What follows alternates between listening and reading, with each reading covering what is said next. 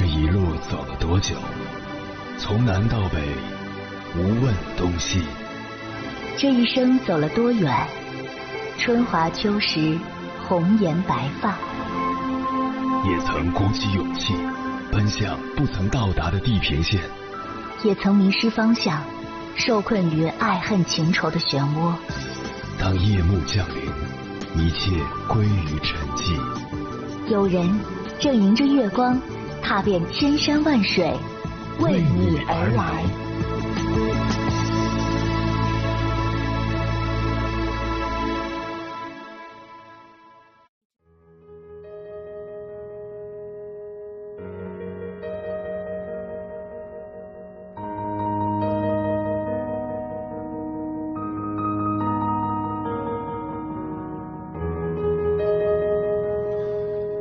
前段时间看到这样一条新闻，内心很不是滋味。山东济南一名三十三岁的男子将车停在桥边，打开双闪，随后蹲下身，捆住双脚，起身爬上护栏，头朝下径直扎入河内，整个过程没有丝毫犹豫。以如此令人震惊的方式结束生命，自捆双脚跳河的男子一时间在网上激起千层浪，无数网友对他表达了心痛与惋惜。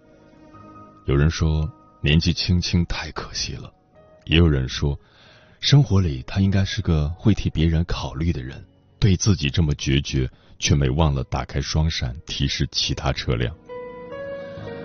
除了惋惜，关于男子自杀的原因一时间众说纷纭。据所谓的知情人爆料，该男子姓张，是一个普通的上班族，生前经历了离婚、失业、债务多重打击，在经济和情感的双重压力下，最终撑不下去了。还有一位自称是跳河男子表姐的网友，通过社交平台私信联系了救援队，让帮忙发一个澄清视频，说明跳河男子没有债务和感情问题，希望让更多人知道他是抑郁症。不管真相如何，斯人已去，留给生者无限感慨，再次追问活着的意义。人生对于个人来说具有不同的意义，有的人蝇营狗苟，活着就是像动物一样，为着吃，为着喝，为着享受；有的人百无聊赖，觉得活着没有意义，因而想早点离开这个世界；有的人仿佛生来就是在不停地做事，即使不想建立丰功伟绩，也想改变自己的人生。这类人觉得活着就是胜利，留得青山在，不怕没柴烧，只要一息尚存，就有走向一个又一个胜利的希望。记得上小学的时候读过一则寓言故事，说几个朋友一同乘船，不料途中船翻了，众人只得游泳逃命。当朋友们发现平时最善于游泳的那个人落在后面，就问他是什么原因。他说他身上带着的金钱很沉，朋友们便劝他把钱扔了，保命要紧。但那个人舍不得钱财，不久就沉入水底，而他的朋友们则游到了岸上。殊不知，一个有能力的人只要活着，失去的东西大部分都能赢回来。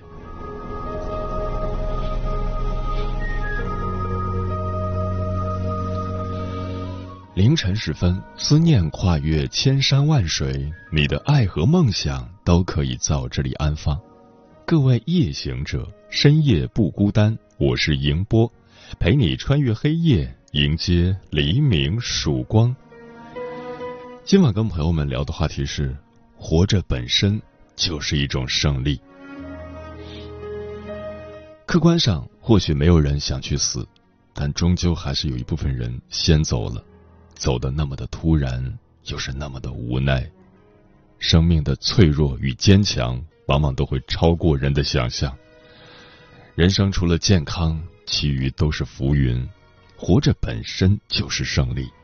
在活着的前提下，劳动最大的意义或许不是你收获了多少，而是证明你还活着，还有能力去圆一些未曾实现的梦想，去实践一些不曾做过的事。关于这个话题，如果你想和我交流，可以通过微信平台中国交通广播和我分享你的心声。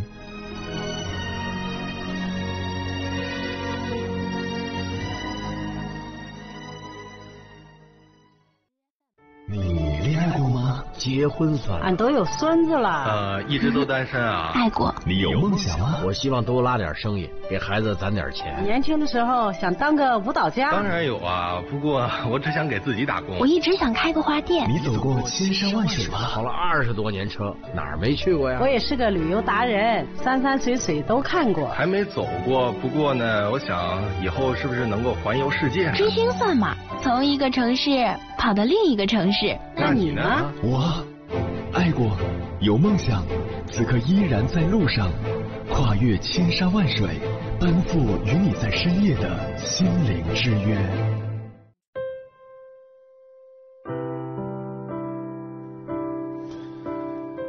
在对人生感到绝望的时候，你有打过希望热线吗？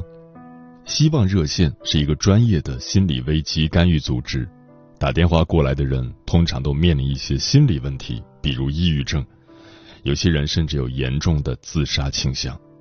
李永生是天津接线团的团长，也是国内第一个从事自杀干预的盲人接线员。今晚千山万水只为你，跟朋友们分享的第一篇文章，讲述的就是他的故事，名字叫《只要活着就有希望》，作者小乔。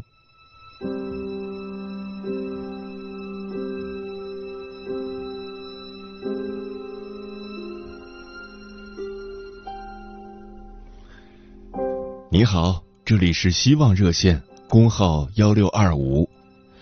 你打来电话，那我就是你的朋友，你什么都可以说，我陪你聊天，咱们共同面对，好吗？在接电话时，李永生尽量避免透露自己是盲人的事实，因为他不想与对方分享苦难。从二零一五年起，他从事这项工作已经超过七年。期间接通过数千通求救电话，帮助了很多绝望的人。回顾过去，如果不是那个血液的意外，他的人生很可能是另一种截然不同的光景。那是冬天的一个晚上，十岁的李永生和小伙伴们在外面玩耍，期间意外发生，他不小心摔倒在地，眼睛刚好撞到地上的台秤，鲜血直流。家人见状吓坏了，急忙将他送去医院，可乡村小医院根本没有能力治疗，最近的大医院要八至十个小时的路程。没有办法，医院只好给他简单缝合包扎一下，也没做什么特别的处理。从那以后，李永生很长一段时间都感觉自己头上仿佛戴了一顶帽子，眼前也戴了墨镜。但每次他伸手想去摘掉它们时，却发现什么也摸不到。最让他受不了的是亲戚们对他的评价：完了，这孩子以后一辈子就毁了。他不明白自己怎么就毁了呢？他不服气，因为天生孩子王的性格，虽然眼睛看不见，他仍然到处淘气玩耍。直到有一次，他和朋友去别人家的菜园子里拔菜，被主人抓到后，主人只把他暴揍了一顿。李永生不明白，凭什么只欺负我，就因为我是废人吗？这次经历深深刺痛了他，于是他下定决心，自己摘不掉眼前的帽子，那就摘掉废人的帽子。但现实里，盲人生活哪有那么容易？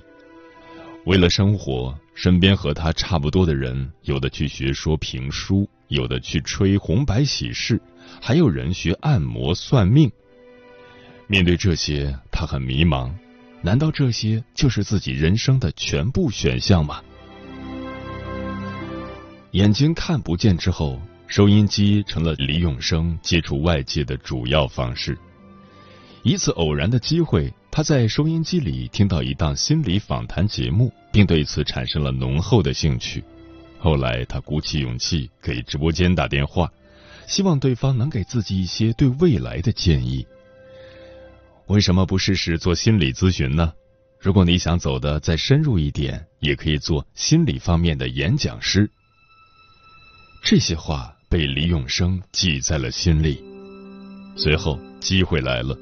北京师范大学心理学院举办了一个针对残疾人的心理咨询大型培训，一共招募一百多个残疾人，但平均下来，一个城市只有两三个名额。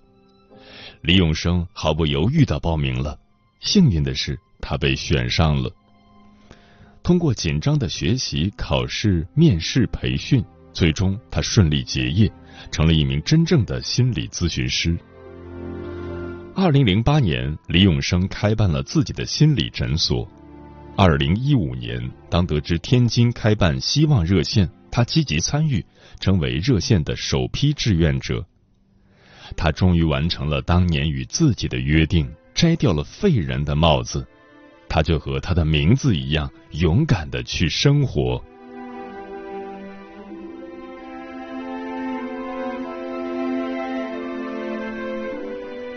成为心理咨询师之后，李永生接触了很多病例，安慰了一个又一个对生活失去信心的人。他印象最深的是一位男性在凌晨打进来的求助电话：“我不想活了，我就是要死，必须死。”电话接通后，是男人声嘶力竭的呼喊。李永生一边安抚他的情绪，一边询问他到底遇到了什么事情。原来对方因为欠了巨额赌债而众叛亲离，再也没脸活在这个世界上了。此时，他已经将安眠药放在酒里，准备随时喝下，结束自己的生命。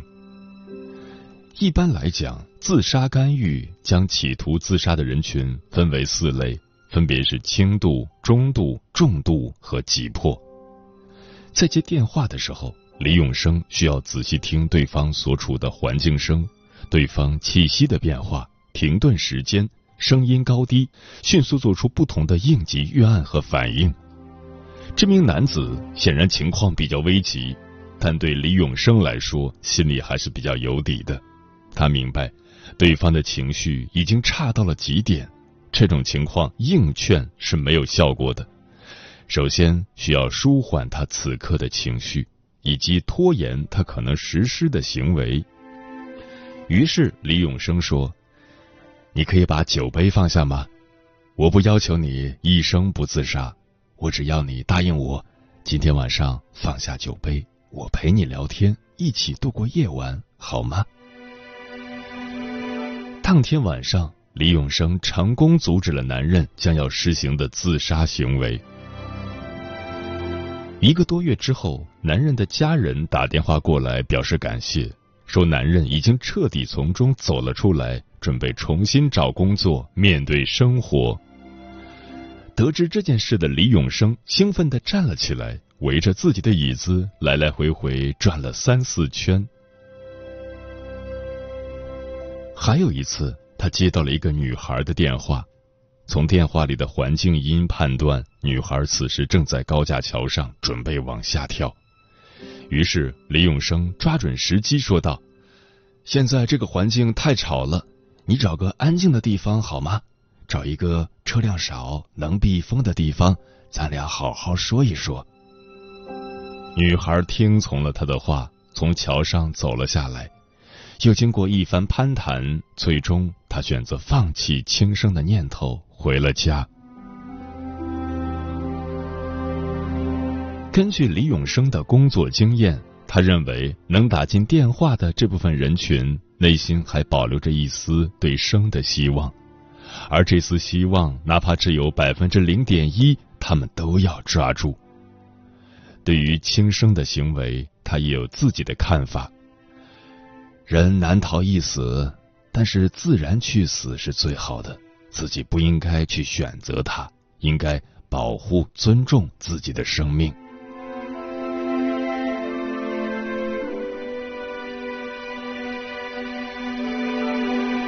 截至二零二二年，李永生所在的天津希望热线来电总量已高达三十九万通，其中有超过五千起高危案例。自杀干预相比普通的心理咨询，需要更严谨的心理学知识，同时也需要接线员拥有很强的共情能力。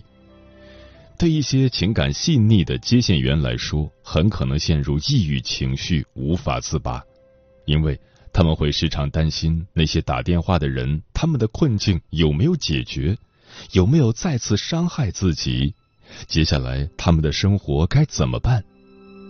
久而久之，接线员们的心理健康也会受到影响。如今，关于自杀干预的需求量成倍增长，但接线员数量却严重不足，因此，每一个选择坚定在这个岗位上继续的人都是值得尊敬的。对于轻生者们，李永生曾经做过这样一个比喻：有自杀意图的人，就像正在穿行一间间黑屋子一样，最终会抵达灰暗的迷宫。一旦进入迷宫，他们就会丧失活下去的动力。但其实，在每次进入下一个黑色房间前，他们都会向外释放求救的信号。从事自杀干预的人要做的，就是在他们释放信号的时候，将他们从黑暗中带出来。对李永生这样生活在黑暗中的人来说，他明白那一点点的光亮对人有多么重要，而他的使命就是将这些人带离黑暗，带向光明。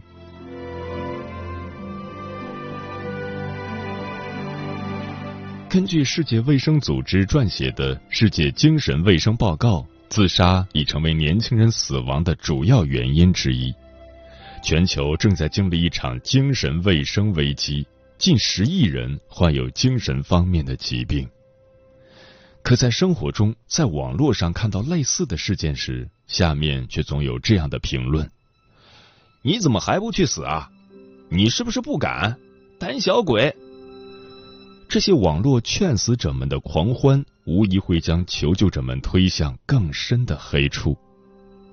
好在我们还有这样一群劝生者在与之抗争，在努力守护那些对世界绝望的人们最后一丝生的希望。而劝生者们不只是心理咨询师、热线志愿者，还有那些同样为之努力的普通人。因为儿子自杀，从而卧底 Q Q 群，尽力搭救轻生少年的父亲徐世海，十八年如一日，在南京长江大桥劝下四百一十三位轻生者的陈思，为了救轻生跳河的女孩，喊着“我陪你一起死”的人民警察。正是这些人的存在，我们才愿意相信，不管怎样，世界总归有一些美好值得期待。生命很宝贵，有时候可能生活很难，但只要活着就有希望。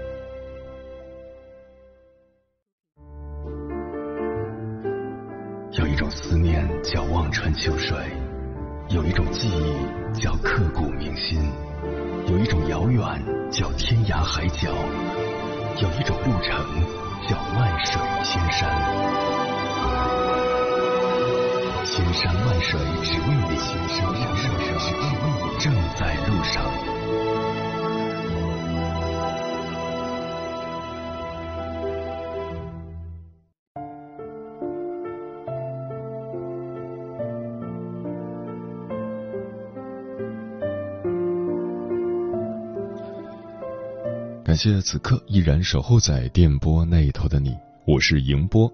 今晚跟朋友们聊的话题是：活着本身就是一种胜利。对此你怎么看？微信平台中国交通广播，期待各位的互动。小梅说：活着本身就是一种可能性，我们可以跌倒，但不要忘了站起来，因为人生其实远远不止眼前的这条路，有时候只要稍加张望，荆棘丛里也说不定藏着一条小路可走。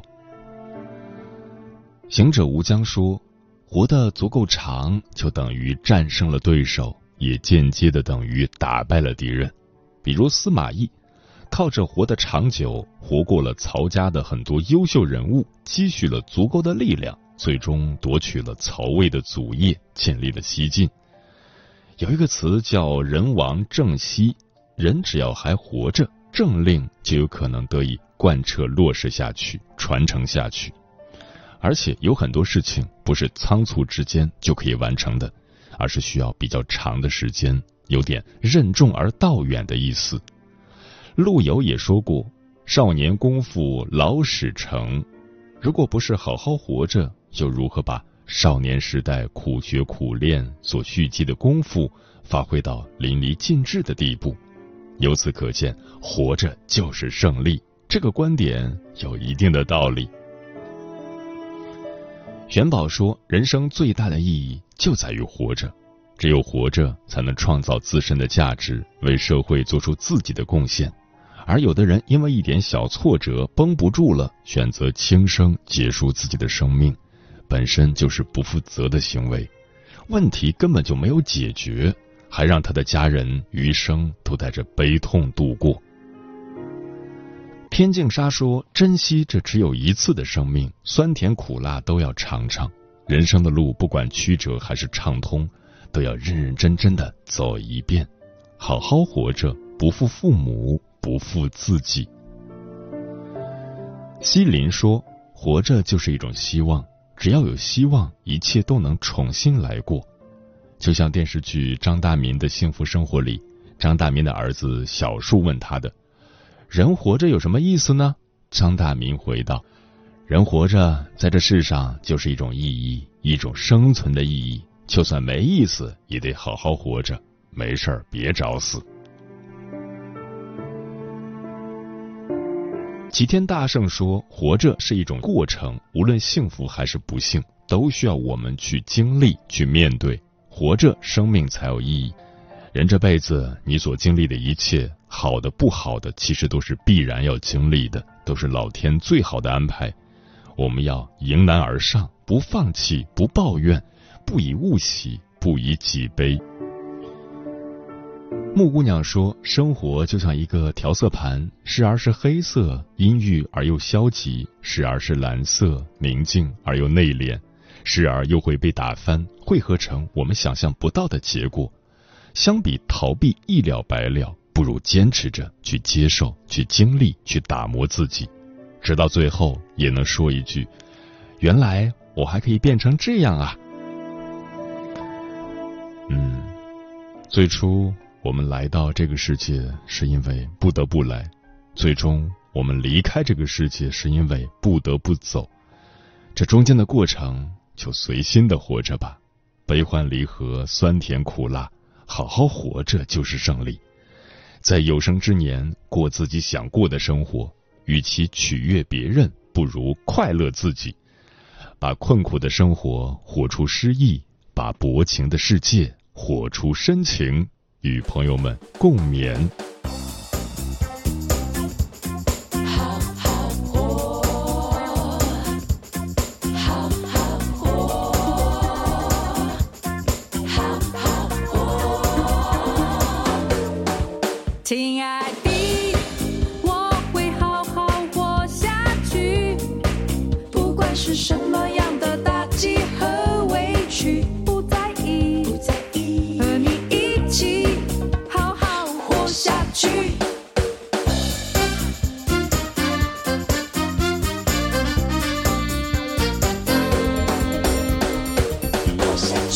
每一天灵魂一口一口被吃掉，每一天觉得 money money 很重要，每一天在人情世故里跑龙套，每一天像无奈的小丑一样假笑。幸好有你在我身边，真实不会那么脆弱，有你在我身边，幸福不会如此遥远。亲爱的，我会好好活下去，不管是什么样的打击和危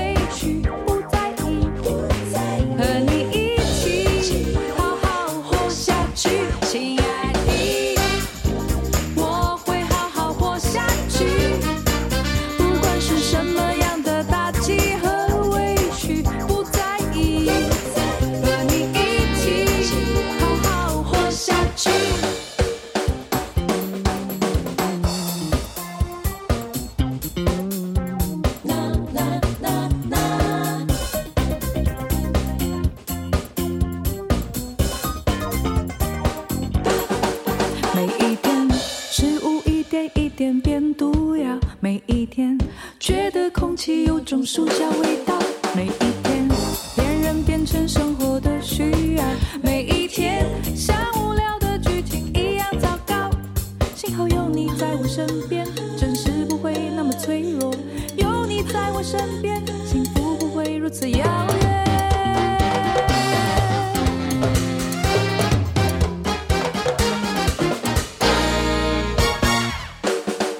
亲爱的，我会好好活下去，不管是什么样的打击和委屈，不在意，和你一起好好活下去。